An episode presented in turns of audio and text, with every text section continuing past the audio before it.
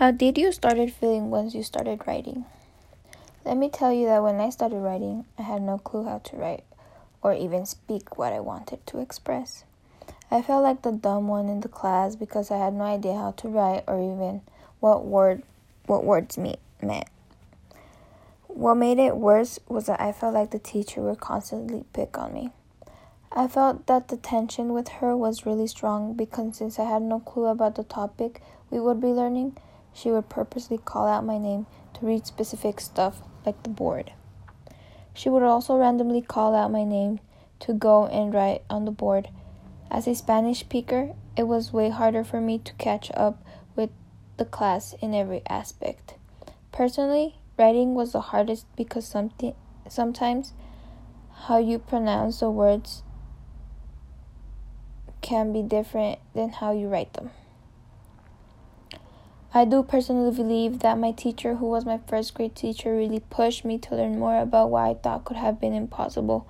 She was one of my biggest impacts because she would give us assignments where we would need to write some imaginary stories or even write stories about our life.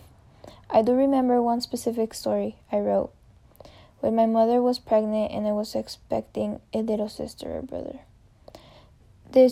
This story did reflect something I was going through because it was not a happy ending. This piece of writing reflected on my pain of losing a little baby sister or brother. Although I was not a new writer in the English department,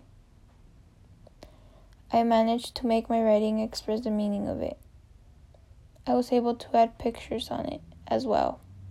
This part of writing made me realize that it was not all supposed to be words structured in sentences, but that there could also be pictures in my writing.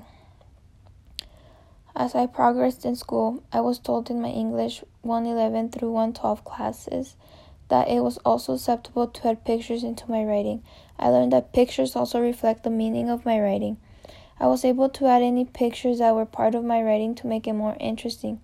For example, in one of my reflections, I was able to add a picture of a small wolf reflecting a big wolf, where I explained what it meant to me. To me, it meant how we are always reflecting back on where we are weak to the point where we develop our strengths. I now know other multimodal ways where I am able to express my writing. Overall, the important things I have learned in writing. I have also learned how to determine my audience and acknowledge them. I learned that the most important thing in writing is the audience. This is because the audience is the one who needs to be able to understand what the purpose of my writing is about.